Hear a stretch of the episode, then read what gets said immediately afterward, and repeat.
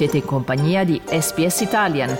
Trovate altre storie su sbs.com.au barra Italian o scaricate la S B S Radio app.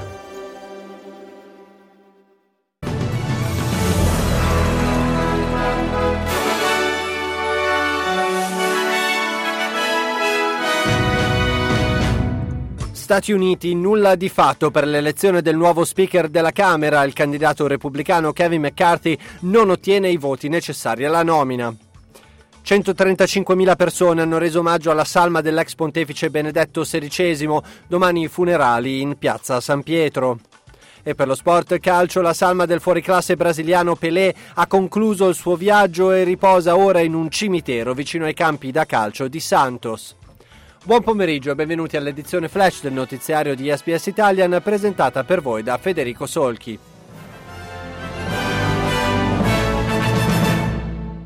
Apriamo questa edizione flash del nostro notiziario dagli Stati Uniti, dove i repubblicani hanno deciso di aggiornare la seduta della House of Representatives dopo che Kevin McCarthy non è riuscito ad ottenere la nomina di speaker in seguito a tre turni di votazione.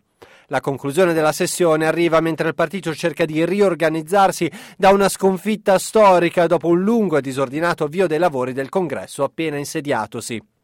La conclusione a sorpresa del primo giorno indica che non c'è una via d'uscita facile per McCarthy, il cui tentativo di rivendicare il martelletto è crollato per l'opposizione dell'ala più conservatrice del partito. McCarthy ha ottenuto solo duecentotré voti dei duecentodiciotto necessari all'elezione, come annunciato dalla cancelliera della Camera, Cheryl Johnson. The tellers agree in their tallies that the total number of votes cast is four hundred thirty-four.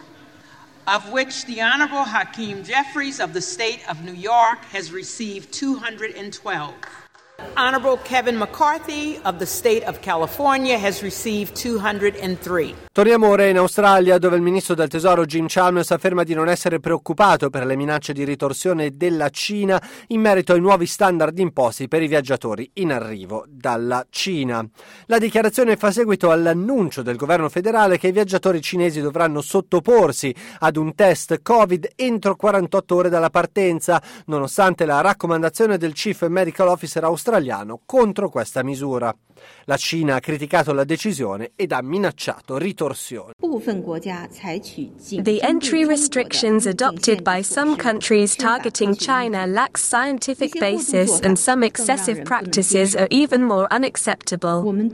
We are firmly opposed to attempts to manipulate the covid nineteen measures for political purposes and will take countermeasures based on the principle of reciprocity.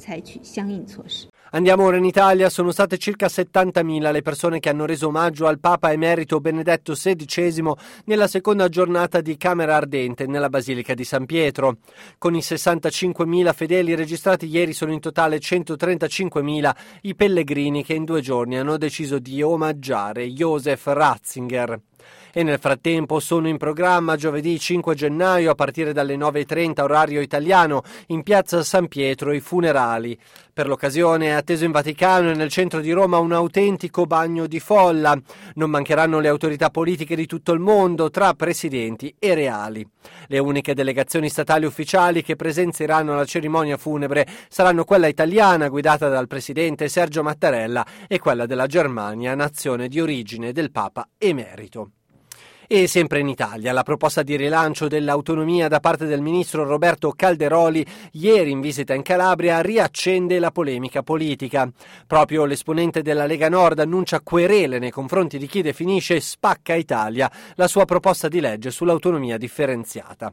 Se da un lato il governatore della Calabria Roberto Chiuto apre al confronto ma pone in guardia sul calcolo delle eventuali coperture, l'ex ministro Francesco Boccia parla di presa in giro per il Mezzogiorno e di strappo istituzionale molto grave. Sostegno a Calderoli arriva invece dal ministro Lollobrigida. Non so perché si intenda come una forzatura la proposta di un ministro che è lì per fare proposte nel più breve tempo possibile.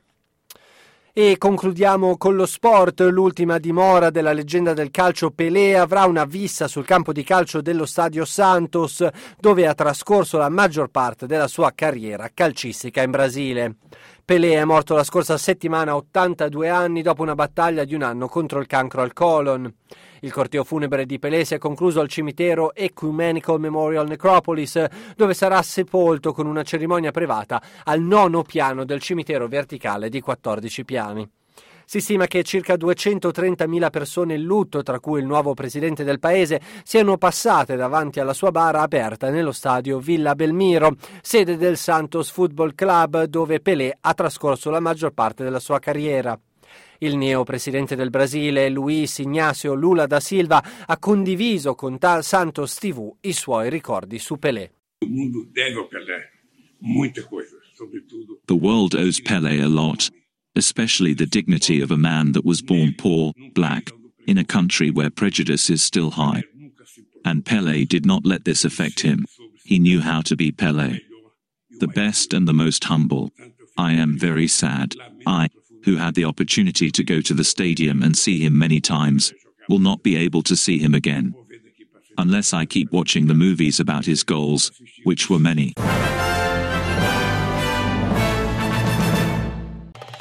Volete ascoltare altre storie come questa? Potete trovarle su Apple Podcasts, Google Podcasts, Spotify o ovunque scarichiate i vostri podcast.